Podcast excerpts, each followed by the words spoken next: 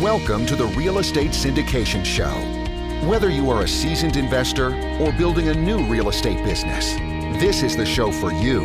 Whitney Sewell talks to top experts in the business. Our goal is to help you master real estate syndication. And now, your host, Whitney Sewell.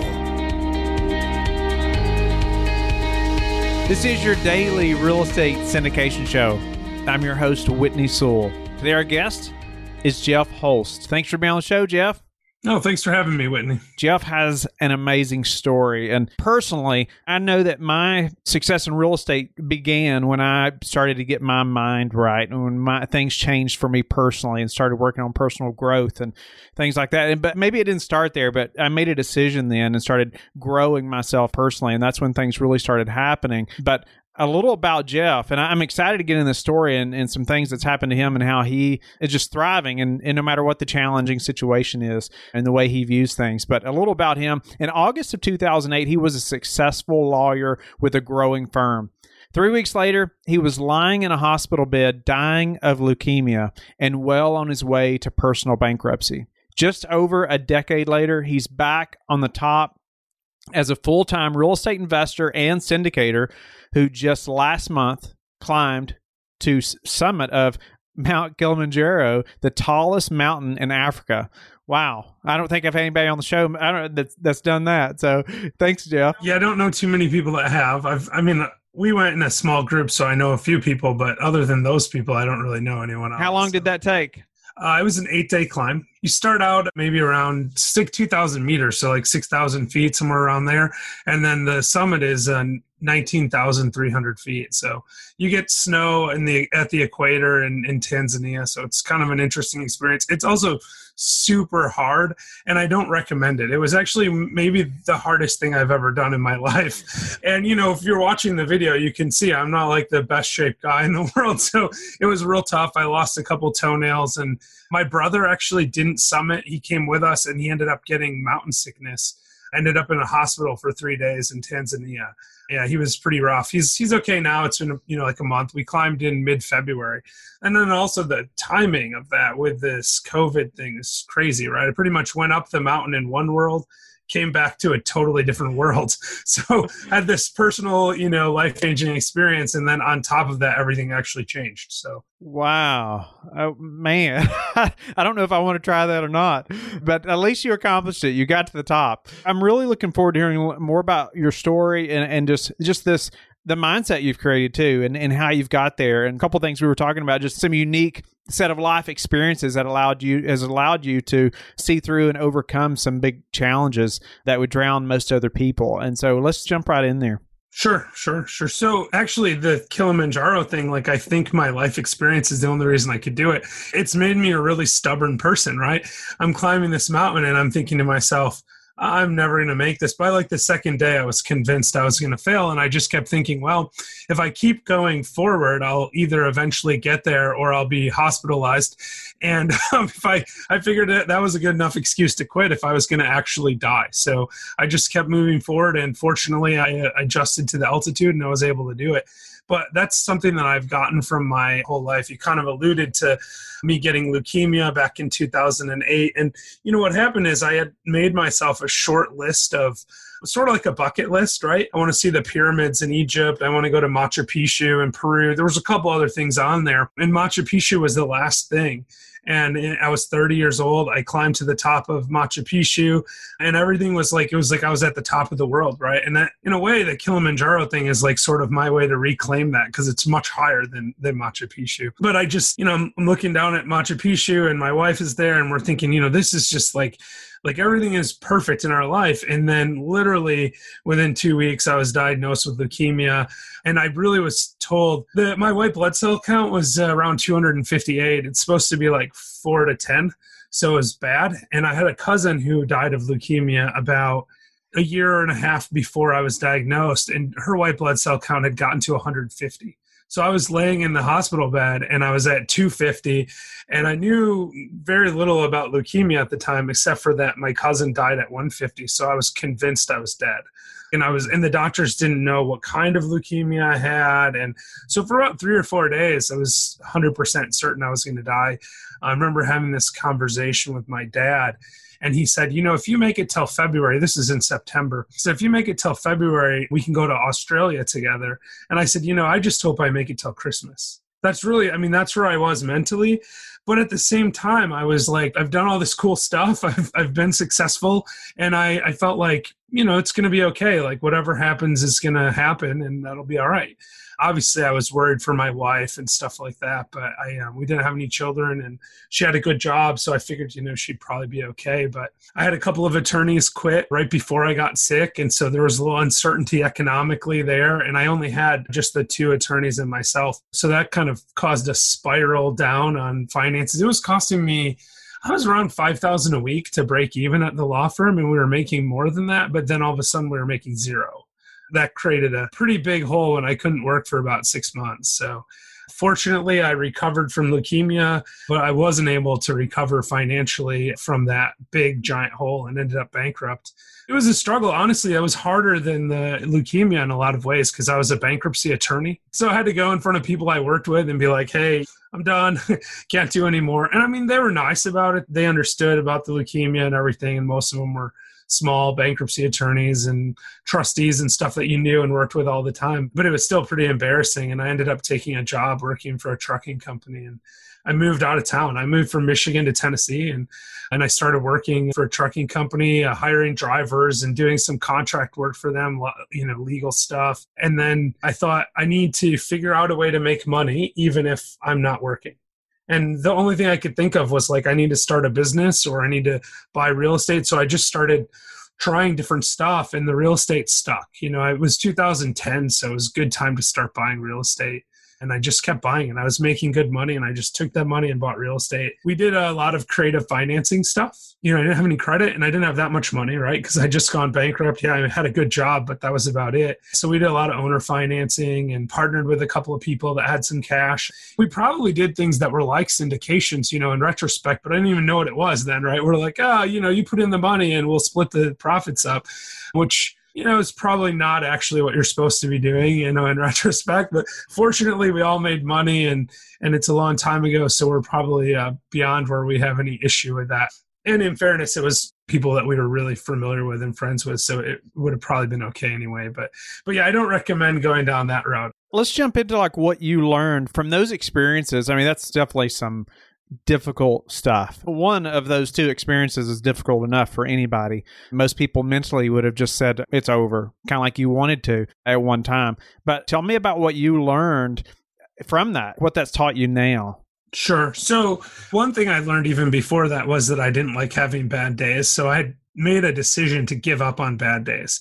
And I know it sounds kind of hokey, but I just told myself today's a good day no matter what was happening. And I tried to minimize the negative and embrace the positive. So when I got sick, my brother came to the hospital that day and he said something to the effect of, You're probably not having a good day today. Like he was almost like excited that he finally caught me in this I'm finally not having a good day thing. And I was That's like, a brother for you right there. yeah. I mean, he wouldn't be like that now. This is, he was pretty young then, but I felt like even then I was like, you know, I've had a good life and like if I die, I die. But, you know, I mean, I'm not going to let this ruin my day. to me, that was fundamental because then through hmm. everything, I just got real stubborn about not having bad days and that stubbornness about always having even if it seemed like there was bad stuff i would try to find the good stuff. And you know good stuff happens to everyone every day and bad stuff happens to everyone every day. Yeah getting diagnosed with leukemia was traumatic but it happened at 10 o'clock at night so you know didn't really have time to ruin that day. And by the next day i had time like all these people visiting me in the hospital and i was thinking man look at all these people that love me and are showing up the day after i'm diagnosed with leukemia. So so I just kind of tried to embrace that stuff. And then I've carried that forward into my business. I mean, like now we're going through this coronavirus thing. It's terrible. But, you know, I also think I have some money in the bank. You know, I'm so much better off than other people. The people that were climbing Kilimanjaro, like the guides, the porters, these guys make 10 or $15 a day, $20 a day if they're lucky. There's no one doing that right now. I mean, Tanzania's shut down. So these guys are making zero dollars, probably have zero savings, maybe have no food. And I wish I could figure out a way to help them. I don't even know how you can help people like that right now because. Mm you can't get money to them. Like, I mean, they don't have any ability to claim it. And if they had money, they couldn't spend it. So it's a real challenge for them. And I just try to think about the positives, right? I mean, I'm in my house, I've got books behind me I can read, I'm able to talk to Whitney. Could be worse, right? I mean, I'm not locked in with no one to talk to. Even something as simple as the internet. I mean, if this happened 20 years ago, I mean, I'm on Zoom calls every day, right? I mean, I'm, we even are doing a Zoom happy hour a couple times a week here and, and just to hang out, you know, and talk to wow. people mindset is so important and it's something i even push back to like my military training they just ingrain just the mindset of that you can keep going you know so much into you and and I'm so grateful for that training. I call it like my never give up mentality. They teach you you can keep going and, and that it's not an option to give up. It's just if you're in combat, it's not an option to give up. Just costs other people's lives at that point, you know. I love how just I can't even imagine being in your shoes and, and I love how you said, you know, you made a decision to give up on bad days and just got stubborn about not having bad days. And I, I just love that. It's like, okay, it's just we're just not going to do it we're going to choose i think it is a choice you know you're going to choose to see the good in it and even when bad things are thrown at you and how horrible it is that you were diagnosed uh, with leukemia i mean that could be a bad day for anybody but it's just amazing even through that you had already had the mindset uh, you're going to choose to have a good day well, you know, it's kind of like a muscle too, right? So I made that decision to choose to have all good days. And, and I literally was saying when I first started, I would tell myself, uh, you know, 20, 30, 40 times a day, today's a good day. And then one day somebody came to me and said, How you doing today? And I said, I never have bad days. And I suddenly realized it was true, right? Like it was a surprise to me. It just came out of me like that. And I feel like once I got to that point, it didn't matter really what happened anymore because I was so convinced that I wasn't having a bad day that I was always looking for positive. And fortunately, when I was diagnosed, it was more than a decade of unbroken string of you know having good days it was reflective at that point like it was, it was just a reflex i didn't have any I didn't even consider the idea that I would have a bad day. And oh. that helps a lot, obviously. I love how you said you told yourself 20 to 40 times a day that you're going to have a good day. I've heard this numerous times from big time speakers, very successful entrepreneurs, how they say speaking negatively to yourself has so much more power than speaking positively. You know, so like, don't even speak negatively to yourself, right? Don't voice those things and allow yourself to hear those things. How did you get started even saying things like that to yourself just to create that mindset? You know, I wish I could say there was like some secret trick or something, but I literally was looking in the mirror in the bathroom and I was 17 and I was kind of depressed. You know, it was like not depression. It's like teenage angst, right? You know, that kind of depression. I don't know. I was fighting with my girlfriend or something, right? I don't even remember what it was, but I was I was just feeling down and I was looking at the mirror and I thought to myself, literally just popped into my head. So, I mean, I consider it like divine intervention or something that I'm young and healthy and live in America. Like, how bad can it really be? And so I just said, you know, I'm just going to have a good day today. And I literally said, today's a good day. I didn't even say I'm going to have a good day. I said, today's a good day. And then the next day I said it. And, you know, it wasn't a good day the next day. It took about a week or two of just telling myself over and over, today's a good day. And then all of a sudden, I just didn't have bad days anymore. And that was, you know, it's amazing. I, I actually think everyone should do it. I've been telling people this for two decades now. And I think only maybe 10 or 15 people have actually taken me up on saying this to themselves over and over. But all of those people, whenever I see them, they're like, man, you changed my life. And I'm like, you know what? If I change one person's life with that, it was worth telling a thousand people. I love to talk about that actually. And I get interviewed on other shows and they don't they want to talk about real estate and stuff, which I love real estate, so I get it. But the mindset stuff is the reason I'm successful. I really think I could be successful doing anything because I just keep going forward. And if you do that, you get to your goal. It's just like I said, climbing Kilimanjaro, starting a real estate business. It takes the same skill. Just keep moving forward keep studying, keep learning, keep taking steps. We can have you back on and talk about your syndication business, and I would love to do that. But I could not agree with you more. If you're an entrepreneur, I mean, just in life, this mindset is so important and that's why I just thought it was is so worth just focusing on. Are there instances even in in your real estate business now where it's like that mindset has has shown you through other than just like the day-to-day grind, anything where you can remember, okay, you know, I'm so thankful that I'm going to have a good day today because this just happened. Yeah, well, right. So, I mean, there's always struggles in any business, right? The one thing I think about is we were buying this 40 or 41 unit building, and um, this seller was just a terrible pain in the rear end. You know, it's just really, really difficult to deal with, and they were so negative. And I just kept thinking to myself, you know what, I can get through this because like I'm not going to let this person ruin my day. I'm not going to let this person ruin my week, whatever, right? And it's so easy when people are negative to get like frustrated, and, and I still get frustrated. I just am really resilient about like if I'm having if I'm irritated with someone, like if I get ticked off at Whitney, I'm to say, you know what, I need to either minimize my contact with Whitney or I need to recognize that I'm only to deal with this problem for so long. And so with the seller, I was like well, once we close, I never have to talk to this person again if I don't want. So I just needed to move forward. And it was a really good deal. And so I wanted to make sure we got through it. And even dealing with our counsel, like our attorneys were, we got to the, it was such a terrible deal that just kept getting into fighting over terms in the contract and everything. And I kept thinking it was going to blow up. And I just kept thinking, no, I just keep moving forward. We're going to get there. So that's one example where that really was useful. Wow. What has been the hardest part of your syndication journey or process? You know, honestly, the thing that's hardest for me is asking people for money. I like the deals, and I've had to like really work on my mindset here, recognizing that I'm not really saying, hey, why don't you give me money? I'm saying, here's an opportunity for you. And I forget who said it to me first, but you know, you hear this a lot in syndication that you have to like reframe what you're offering because the truth is it is actually for you know a lot of passive investors the best possible option they have so that was really difficult for me at first and i still struggle with that sometimes because people will say well why should i give you money and then i react with like i don't know why you should give me money well, i have to say no you're not giving me money you're investing in an opportunity that you know really can bring you a solid return and i have to keep forcing myself to think that way. So that's been challenging. And then also, you know, like, I mean, I don't know how challenging this COVID thing is going to be. You know, we're recording this and like it's the 1st of April, right? And, and we don't know what rents we're going to collect next month. So I, I'm mentally like trying to stay positive right now is actually harder than it's ever been. I usually sleep like super well. I lay down and I fall asleep like almost instantly. And a couple of times last week, I was like, man, I was really struggling with getting to bed. I my mind's racing and I'm thinking about all this stuff. So I mean, it's it's been a challenge right now. I think this is one of the more challenging times for everyone in the country and really the whole world. So but you're going to continue to be stubborn about not having a bad day, right? No, yeah, no, I'm definitely doing that. Like if I can, you were saying this about the military training and moving forward, and you just can't quit, right?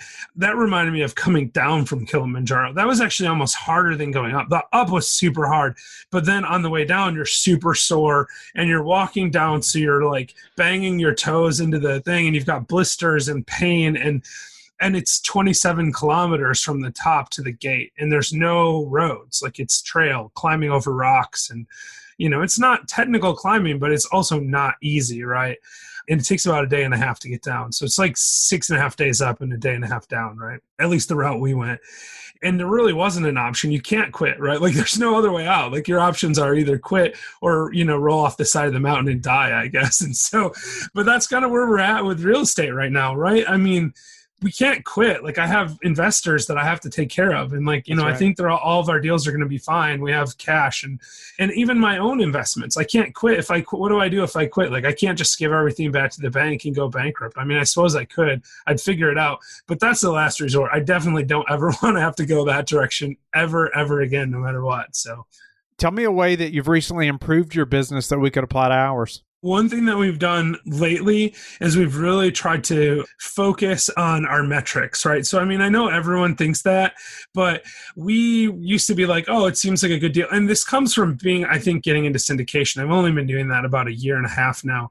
Before, we would just buy whatever felt right to us and you know when you get into syndication you really need to like drill down on that. So i started taking finance classes even though i have a ridiculous amount of college already so that i could learn all of these like how to actually calculate an internal rate of return and for that matter what it actually means. Like i knew sort of instinctively what it means but i even see some syndicators still putting that in their packets and not actually explaining it correctly or calculating it incorrectly. So I really try to drill down on on all those different metrics you know, and how to calculate them and building out better models. So, I mean, I've gotten to become like an Excel expert to like create my own models and like tracking stuff. We created an investor scorecard, like, or an investment scorecard where even deals that we don't buy, we go back and look at what they traded at and see what they what that cap rate actually worked out to based on what we projected the NOI to be at year one. So we can kind of see what other people are doing and then that way we get a better feel for where the market is. Now of course right now i mean who knows what that's how much that's worth because the market's up in the air what's going to happen in the next few months or years here. So we'll see but i mean it's still good to have all that data and be able to sort of see where everyone else is at no doubt about it. I think it's really smart, really smart uh, to be able to go back and do that and see where you were at. It definitely helps you to know how to underwrite the next deal or, or just know what other people are doing. Like you said, maybe you, that doesn't mean you want to do it, maybe, but it's good to know. Tell me, what's the number one thing that's contributed to your success? I think creativity is probably, I mean, the determinedness of moving forward. I mean, other than that, which we've already talked about, that's super important. Just keep moving forward. Because, like, if you point yourself in the right direction, I think of it like a rocket ship. So it takes a lot of effort to get started, right? Like, the buying your first real estate deal is very, very hard once you do that, you're kind of like already in orbit, right? And then, you know, like if you launch a rocket ship from Houston or Florida or something, and you're trying to get to the International Space Station, the hard part is getting to orbit. The next part is just little adjustments to your trajectory. You know, you don't aim right at the space station, you just aim at space. You get up there, then you make those changes. So to me that's the thing that's most important is just you know getting started and then recognizing that after you're started you can make those little adjustments to find the right place and you're just kind of fine tuning everything Love that. What's a way that you're finding investors right now? We actually don't raise huge amounts of money. We do pretty small deals and we have a pretty solid pool of investors. So we're not really searching out that much for them. But, you know, I do a lot of shows. Not that I'm, you know, coming out here to pitching. I don't even have anything right now to, to sell, but it's about building credibility, making sure people understand where you're coming from. You have to be super authentic. And then you have to talk to everyone. Like, just if someone wants to talk about real estate, they want to ask me a question about you know what they should do about their problem i'm going to go out with them i'm going to set up a zoom i'm going to go to coffee with them whatever. Just talk to everyone tell everyone what you're doing and then get out there. So we have a real estate show actually. I don't know if you knew about that or not but it's the old fashioned real estate show where we just drink old fashions. So basically we get drunk and talk about real estate on youtube. And so that's one outreach thing too. You get you get people following that and sending us questions and stuff like that. So Wow. What's a way that you give back? Well, honestly, it's it's the same thing, right? It's not completely altruistic, but going out and talking to people about how they can work on their own real estate business is a form of giving back and then of course you know we're trying to be as positive as possible all the time and i think that that's super helpful for people lately what i've been doing is i've been doing a facebook group that we just try to help people live the best version of their life, even if that's not a real estate thing, right? So I actually do it with um, a real estate syndication attorney, Jillian Sidoti. The two of us started this group. We have a podcast where we just interview people doing great things. Like just this week, we interviewed someone who is helping people learn how to sleep better, which was really timely for me because, like I said, I've been having this sleep issue that I never had before. It's all about just talking to people and trying to help them through whatever it is they're working through. Nice. I appreciate that. Appreciate you sharing that, Jeff. And I also am just grateful for your time today and sharing just your story. I hope it helps at least one listener to understand that like it, can be a choice to have a good day. How you speak to yourself is so important. I try to tell my boys often like it's your choice to have a good day. It's your choice. Few people recognize that. It's yeah. amazing how many people are like when i tell them that they'll say something like well that's that must be nice for you. And i'm like yeah it is but it's also good for you. Like you should do it right. also. Well jeff uh, tell people or tell listeners how they can get in touch with you and learn more about you Sure. So I have a website, jeffreyholst.com. So it's just my name.com. That's probably the easiest way, but otherwise, Facebook, Instagram, any of that. All my names are, I don't hide. So everything is Jeffrey Holst or Jeff Holst, right? So, and the old fashioned real estate show on YouTube, of course, too. That's just youtube.com slash old fashioned real estate. And then the Facebook group that I talked about where Jillian and I are doing it is called Last Life Ever. So it's literally like it's your last chance at being alive. So last life ever. Awesome, Jeff. That's a wrap. Thank you very much. Don't go yet. Thank you for listening to today's episode. I would love it if you would go to iTunes right now and leave a rating and written review. I want to hear your feedback. It makes a big difference in getting the podcast out there. You can also go to the Real Estate Syndication Show on Facebook so you can connect with me and we can also receive feedback and your questions there that you want me to answer on the show. Subscribe too so you can get the latest episodes. Lastly, I want to keep you updated. So head over to lifebridgecapital.com and sign up for the newsletter. If you're interested in partnering with me, sign up on the Contact Us page so you can talk to me directly. Have a blessed day, and I will talk to you tomorrow. Thank you for listening to the Real Estate Syndication Show, brought to you by LifeBridge Capital. LifeBridge Capital works with investors nationwide to invest in real estate, while also donating 50% of its profits to assist parents who are committing to adoption. LifeBridge Capital, making a difference, one investor and one child at a time. Connect online at www.lifebridgecapital.com for free material and videos to further your success.